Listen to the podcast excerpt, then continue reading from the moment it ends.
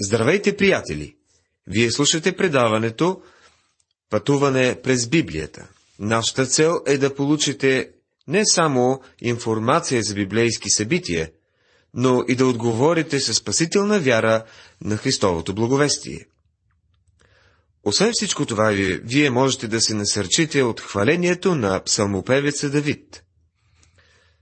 Ние изучаваме книгата Псалми. Тази вечер ще се спрем на Псалом 112.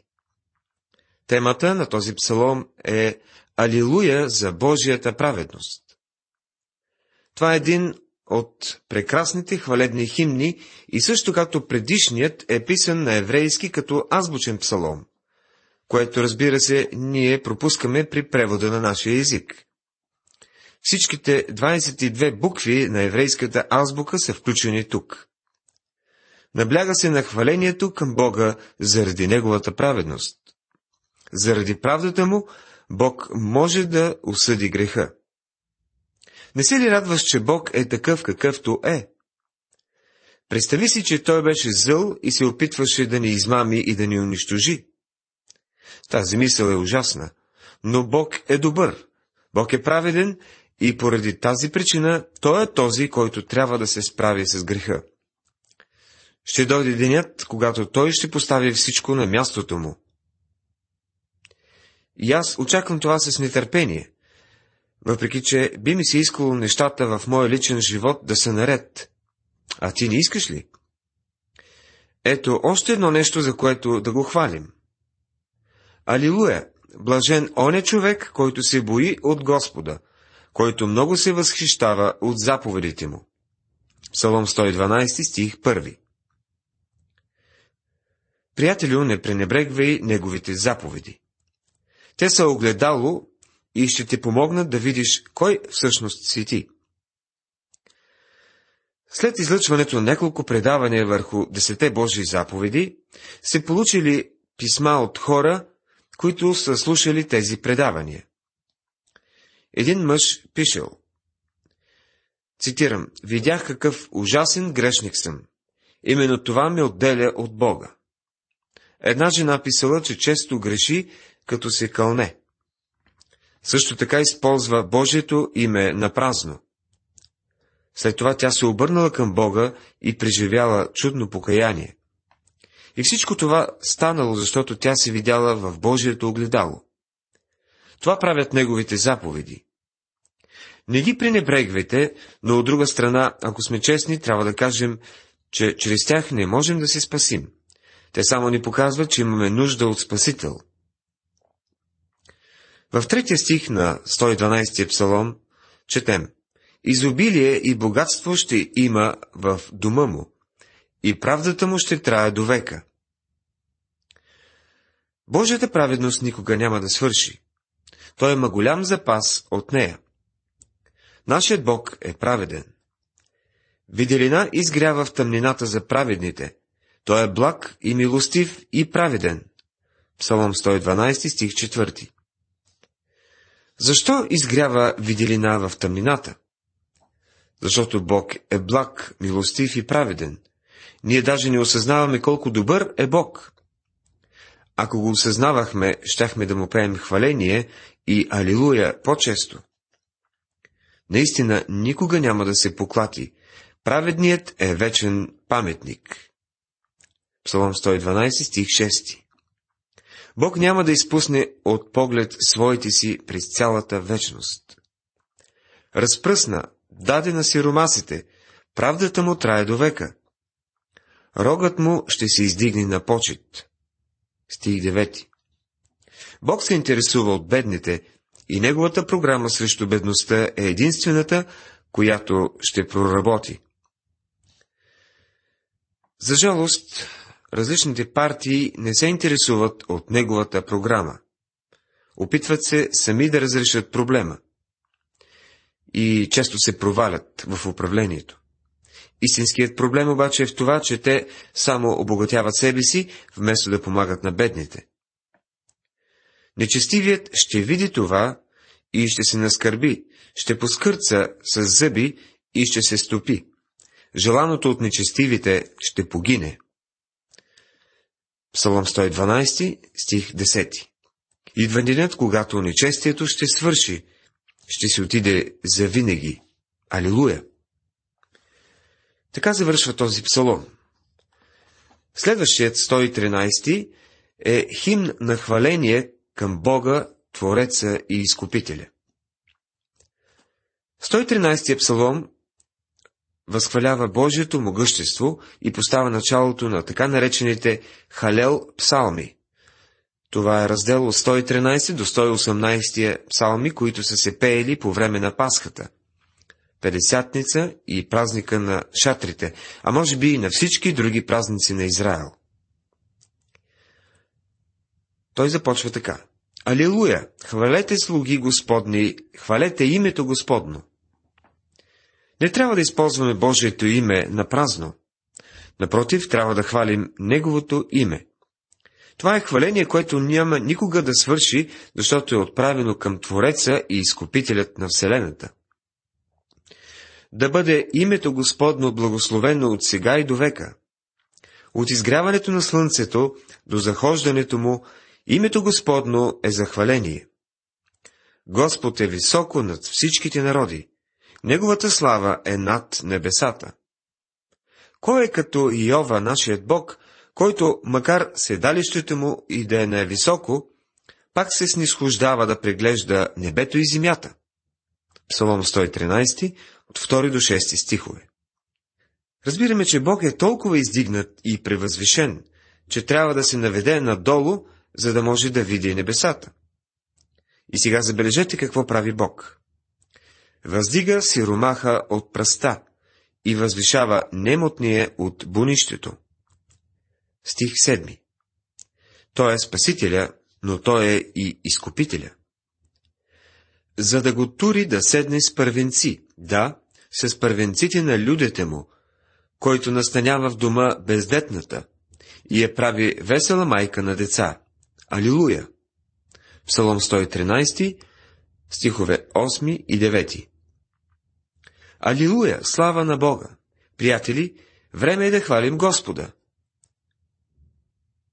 Едно нещо се надявам да постигна, докато разглеждаме книгата Псалми, и то е да накарам хората да хвалят Господа.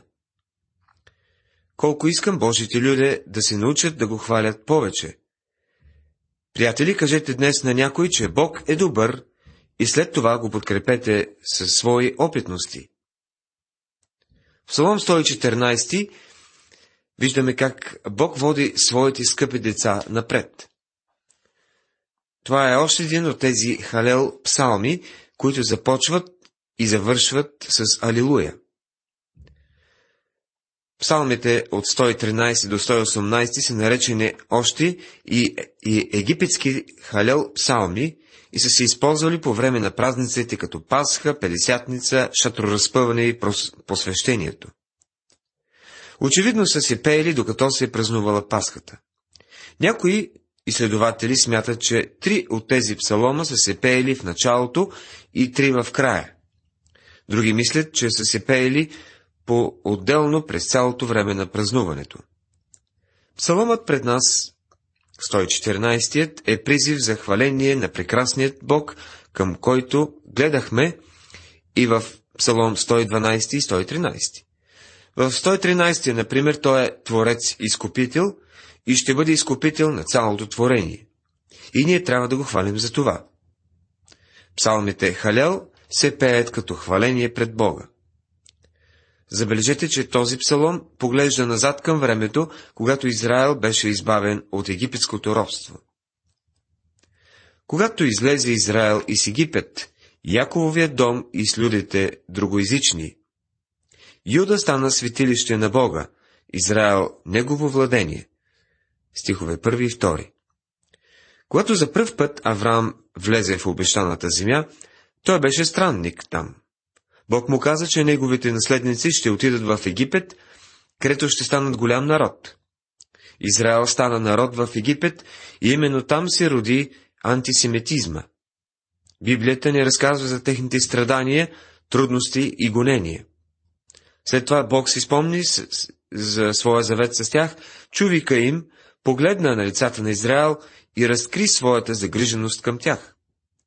Той ги избави от Египет и този псалом започва с техният марш към пустинята.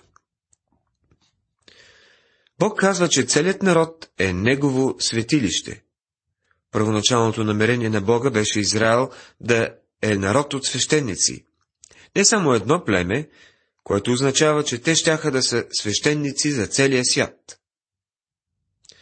Като че ли това ще се изпълни по време на хилядогодишното царство. Морето видя и побягна. Йордан се възвърна назад. Псалом 114, стих 3. Божите чеда не само прикосиха Червено море, но и реката Йордан. В стих 5 се казва, Що ти стана море, та си побягнало? На тебе, Йордане, та си се върнал назад? Бога на творението, който ние видяхме в 113-я псалом с неговата всемогъща сила, разтвори морето и задържа водите на Йордан. Това бяха безспорни чудеса. И не смятам, че те биха могли да се обяснят по някакъв друг начин, нито е удачно да се търси друга база за сравнение. Когато децата на Израел прикосиха Червено море, те бяха избавени от Египет чрез кръв. Кръвта намазана над техните врати. Когато прикосиха Йордан, бяха отделени от пустинята и въведени в обещаната земя. Това са двата етапа на изкуплението и те иллюстрират двата етапа на нашето спасение. Господ Исус на кръста ни избави от наказанието на греха. И това е за миналото. Той ни избавя от силата на греха и в настоящето, ако отговорим на неговите условия, и той ще ни избави от присъствието на греха, който все още не е извършен. Прикосяването на Червеното море и на реката Йордан показват двата етапа на изкуплението. Псалома завършва така. Трепери, земя, от присъствието Господно, от присъствието на Якововия Бог, който превърна канарата във воден поток, кременливия камък във воден извор. Стихове 7 и 8. Виждате колко подходящо е четенето на такъв прекрасен малък псалом по време на Пасхата. Той е призив за възпоминание на Божията милост и сила от името на Неговия народ. Псалом 115 отдава слава на Бога, защото той е точно обратното на това, което представляват езическите идоли. Господ Исус и неговите ученици пяха този велик псалом в горницата, когато възпоменаваха Пасхата и основаваха Господната вечеря. Вълнуващо е да осъзнаеш, че самият Господ Исус е пял тази песен, както и другите халел псалми. Не ни се казва кой е авторът на тези псал, псалми, но се личи, че са писани от някой, който е празнувал връщането на остатъка от Вавилонския плен. Той може да бъде разделен на три основни строфи. Първата – цялото събрание пее. Това са от първи до 8 стихове. Втората – левитите, от 9 до 11 и трета отново събранието, 12 до 18 стихове. Може да предложите и друго разделение, но като че ли това е най-точното. Не нам, Господи, не нам, но на своето име дай слава. Заради милостта си и заради верността си. Псалом 115, стих 1. Народът на Израел тук заема една много смирена позиция и се доверяват на Бога. До сега те не са му били покорни, но сега са вече във време на скръп и имат нужда да издигнат своя глас към Бога. Виждате, че пейки този псалом, по време на трите най-големи празника, израелтяните нямаше как да не вникнат в съдържанието му. Езичниците около тях им се присмиваха, като им казваха, къде е вашия Бог? Затова и стих 2 задава въпроса. Защо да рикат народите, къде е сега техният Бог? С други думи, вие казвате, че Той е ваш Бог. Тогава защо не ви избавя? Нашият Бог е на небето, прави всичко, що му е угодно. Псалом 115, стих 3 Бог позволи да, страдат, да страда заради греховете им. Така беше неговата воля, неговият план и целта му. Израел започва да приема тези обстоятелства от Бога. Сега слушайте неговата защита срещу идолопоклонството. Техните идоли са сребро и злато, направа на човешките ръце. Псалом 115, стих 4. Израилевият Бог е в небето. Той е Творецът. Той е Дух. Човек не го е направил. Езическите богове, от друга страна, са направени от сребро и злато, те са дело на човешки ръце. Уста имат, но не говорят. Очи имат, но не виждат. Уши имат, но не чуват. Ноздри имат, но не миришат. Стихове 5 и 6 Езичниците сами са си направили своите богове с всички сетивни органи, но те не могат да ги използват. Наистина, фалшивите им богове не могат да ги използват. Ръце имат, но не пипат, нозе имат, но не ходят. Нито издават глас от гърлото си. Стих 7. С други думи, боговете на езичниците не могат да им помогнат. Исаия даде, може би, най-изящната сатира срещу идолопоклонството, която се намира в писанията. Той казва, говорейки за хората, които са идолопоклонници. Отсичайки си кедри и вземайки парнар и дъб, той си бе избрал между горските дървета едно, да бе насъдил бор. И дъждът го е правил да расте. Тогава, като е станал на човека за горене, взема от него и се топли, още го гори и пече хляб. И същото прави Бог, да му се кланя, прави го на изваян идол, та коленичи пред него. Една част от него той изгаря в огън, с друга част готви месо да яде, изпича печево и се насища. Грей се и казва, Ох, стоплих се върху огъня. И останалото от него прави Бог, изваяния си идол. Коленичи пред него и му се кланя и му се моли, казвайки, Избави ме, защото ти си мой Бог. Книгата на пророк Исаия, глава 44, от 14 до 17 стихове. Когато един идол е направен, човек трябва да го отнесе на гръб до града. Представете ли си картинката? Един човек носи своят Бог. Бог казва на човека, аз съм Господ, аз ще те нося. Вашият Бог носи ли ви или вие носите своя Бог, приятели? За много хора тяхната религия е товар, нещо, което те трябва да носят на плещите си.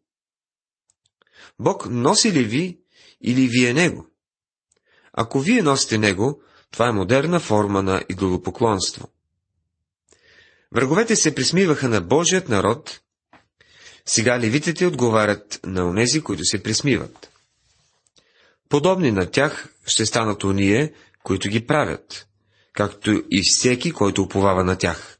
Псалом 115, 9 до 11 стихове. Някои питат, какъв е отговорът на атеизма? Какъв е отговорът на материализма? Какъв е отговорът на цялата тази аморалност около нас? Не си правете труда да ходите на психиатър и да се подлагате на неговото лечение. Той не притежава решението. Отговорът е прост, толкова прост, че много хора минават покрай него без да го забележат. И то е Довери се на Господа. Сред всичкият атеизъм, материализъм, неморалност, довери се на Него. Почини си в Него. Доближи се до Него. Хвърли се в обятията Му. Това е един прекрасен псалом, който ще ти доближи много до Бога. С стих 12 започва отговорът на събранието. Това е много или малко псалом, който се изпълнява с припяване и отгласи. Господ се спомни за нас, ще ни благослови, ще благослови Израилевия дом, ще благослови Аароновия дом. Бог ще те благослови. Той ще благослови вашите приятели, вашето общество само ако се обърнете към Него. Най-прекрасното е, че Той ви помни. Бог не ме е забравил, нито е забравил вас. Не знам името ви или адреса ви, но Той ги знае. Когато ви се е случвало да летите с самолет и погледнете надолу и виждате всичките квартали в един град, над който летите, и си мислите за хилядите хора, които живеят там, и се питате дали някой знае за тях. Обществото е, е безлично. Ти си някакъв номер според това къде живееш и работиш, и си един номер за собственото си правителство. Един граждански номер. Но Бог те познава. Бог не, не само знае твоя номер, Той знае името ти и всичко свързано с теб. Затова можеш да му се довериш. Ще благослови уния, които се боят от Господа, и малки и големи, казва псалмопевеца в 13 стих. Това е едно категорично, непроменяемо изявление. Или вярваш на това, което се казва, или не. Ако му повярваш, ще има промяна в живота ти и ще бъдеш благословен. Да на Господ ви умножава повече и повече, вас и чедата ви. Благословени сте вие от Господа, който е направил небето и земята.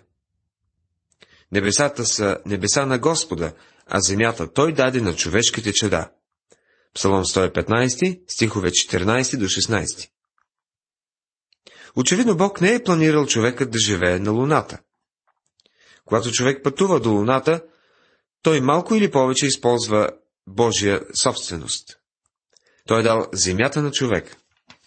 Мъртвите не хвалят Господа, нито уния, които слизат в мястото на мълчанието. Псалом 115, стих 17 Докато сме тук на земята, нека хвалим Господа. Това има своята огромна стойност. И псаломът завършва така. Но ние ще благославяме Господа от сега и до века. Алилуя! Тези, които го познават, ще благославят името му от сега и до века. Хвалете Господа! Алилуя! Нямате нищо против, че казвам това, нали? Дори да сте православен вярващ или католик, не би трябвало да имате нещо против да хвалим Господа. Това няма да нарани никой от нас, ако го правим. Много от нас преживяват напрежение и трудности. Едно от най-добрите лекарства за това е да отворим сърцата си към Господа и да го хвалим. Говорете му. Това ще ви помогне много. Уважаеми приятели, в предаването преминахме 112, 113, 114 и 115 псалми. Вълнуващо е да знаем, че нашият Господ е пял тези псалми в последните дни от своят земен живот. Нека и ние да ги използваме. Бог да ви благослови!